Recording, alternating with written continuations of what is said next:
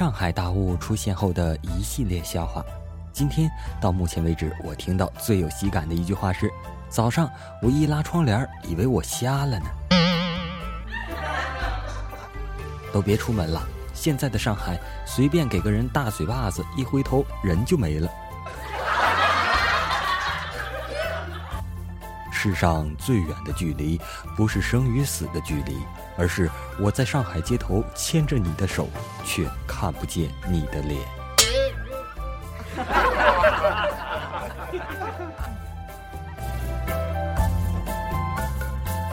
其实吧，早上醒来，豆豆同学还真就没有发现雾霾天气，嗯，反而是在微信朋友圈和一系列朋友的说教中，然后终于知道了雾霾的一些情况。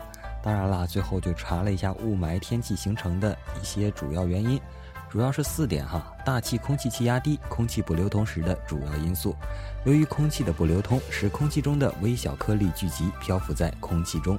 第二点呢，是地面灰尘大，空气湿度低，地面的人和车流使灰尘搅动起来。第三点是汽车尾气是主要的污染排放物。近年来的城市的汽车越来越多，排放的汽车尾气是雾霾的一个主要因素。第四点是工厂制造出的二次污染，还有最后一点就是冬天取暖排放出来的二氧化碳等污染物。这么一数，好像是五点哈。豆豆同学这数学呀。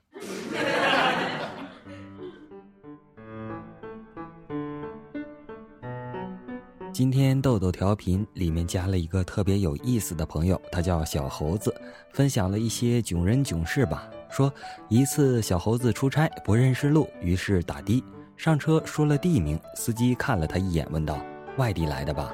他笑着回答说：“是啊，第一次来。”就在他准备说第二句的时候，司机又开口了：“到了，十块钱。”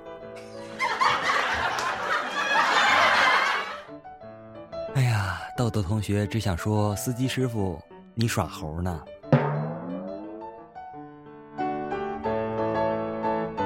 据说，爸爸第一次听到女儿有男朋友的时候的感觉，就像农民伯伯辛辛苦苦种了一季的白菜被猪给拱了；而爸爸第一次听到儿子有女朋友的感觉，就像辛辛苦苦养的猪终于会拱白菜了。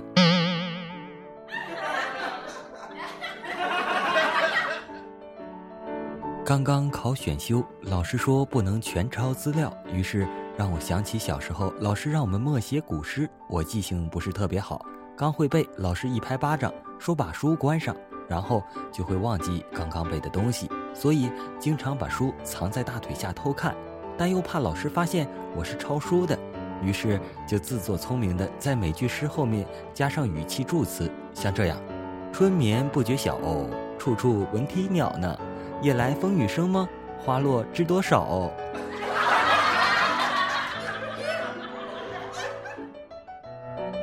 新学期化学老师换了老师，上课十多分钟了，老师还没有到。于是哥几个决定翘课上网吧打游戏。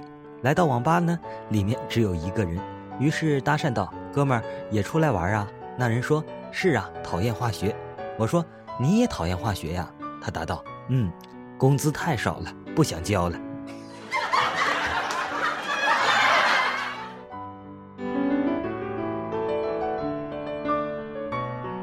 十二岁那年秋天，对于我家来说是最惨的季节。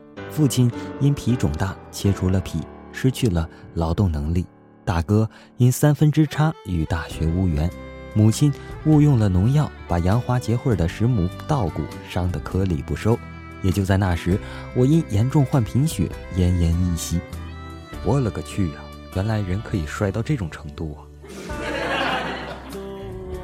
本来家中已经债台高筑，母亲一脸泪水，无奈的摇头，想不出好的办法为我准备输血的钱。正当全家人处于为我病情焦虑的时候，邻居李婆急匆匆地赶到我家，喘着气对母亲说：“娟婶。”快到屋里猪圈里去看看，你家的母猪又生小猪崽儿了。母亲一机灵，三步并两步来到屋后的猪圈里，母猪正用舌头舔着刚刚出生的血水模糊的小猪崽。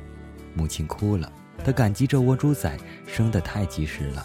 她为家中母猪这棵摇钱树报以感激之情。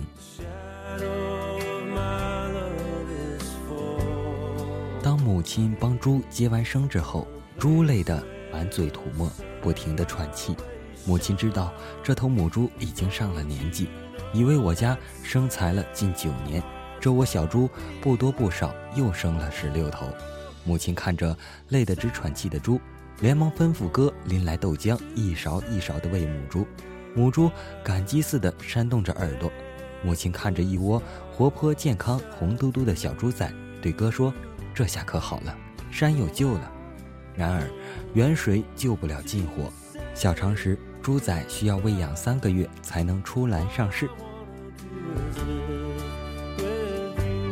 我的病情日益严重，在小猪仔出生十天时，我已经病得虚脱，不能下床了。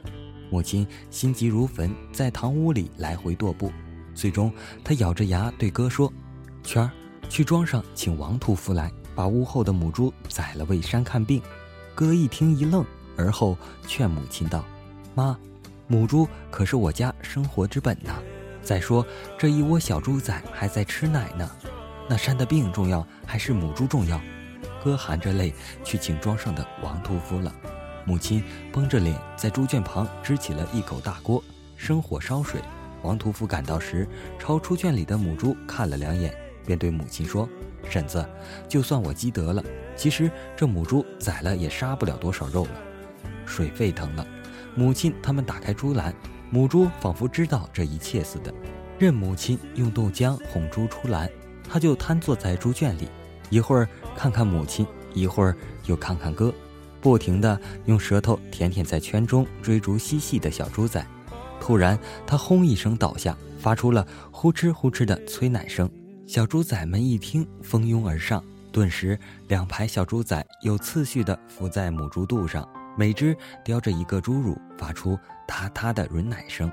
母亲哽咽着对王屠夫说：“让他再给小猪仔们喂一次奶吧。”王屠夫点了点头。一阵吮奶以后，有部分猪仔已经吃饱，散开继续奔跑嬉戏，然而母猪仍在不停地呼哧呼哧催奶。直到最后一只小猪仔离开他的胸怀时，他才爬起来，慢慢地走向猪栏的栅栏边。当母猪走到栅栏边时，他又回头看了看他的子女们。母亲被猪的那份情怀感动得背过身去，而哥则傻愣在那里。王屠夫也是自言自语：“从来没见过如此通人性的母猪。”母猪看着母亲、哥和王屠夫，突然转身在猪圈里奔跑起来。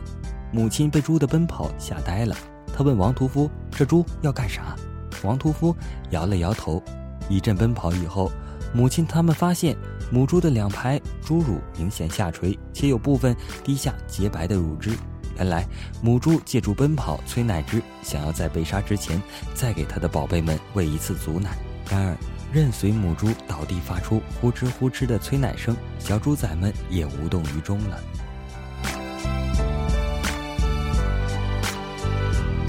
哥被眼前母猪的举动感动得泪水磅礴，他一个二十岁的青年哭着求母亲：“妈，求求你，别杀母猪好吗？山的病由我来想办法。”王屠夫也悄然地收拾起屠具离开了。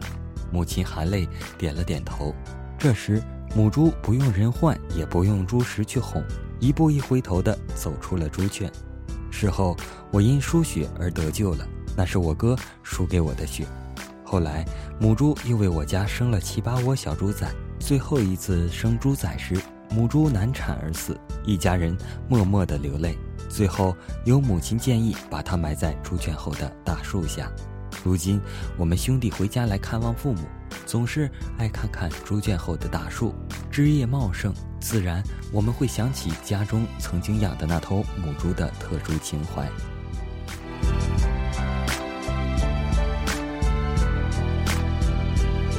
故事说到这里，原本豆豆同学还是蛮感动的，嗯，相对来讲还没有那些理性的思维发散出来。不过这个时候文章并没有结束，接下来的两段话，嗯，豆豆的感觉瞬间就逆转了。作者是这么说的：“我敬求大家吃素吧，植物是无情众生。”它不知道痛苦，但动物是有情众生，它知道痛苦。一个简单的例子就是，素食如同剪头发、剪指甲，不疼；肉食如同下油锅、挖心剖腹，疼。设身处地的想，谁肯将刀割自身呢？我敬求大家吃素吧，而且素食不会营养不良，素食足以包含人体所需的一切营养。百岁寿是多素食就是最好的证明。不要让我们一分钟的口欲牺牲了别人的父母。衷心的感恩大家。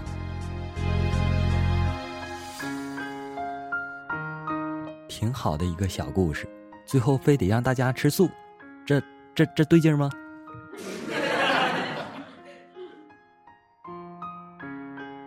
本篇文章疑点相对来讲还是比较多的，其他的我就不说了。最关键的一点就是，既然早就能用他哥的血来输血救命的话，那何必杀猪呢？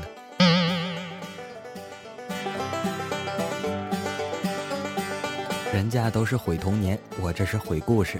好了，本期的豆豆调频就播送到这里了。同号 QQ 群幺二四零二八八零五幺二四零二八八零五，我们下期再见，拜拜。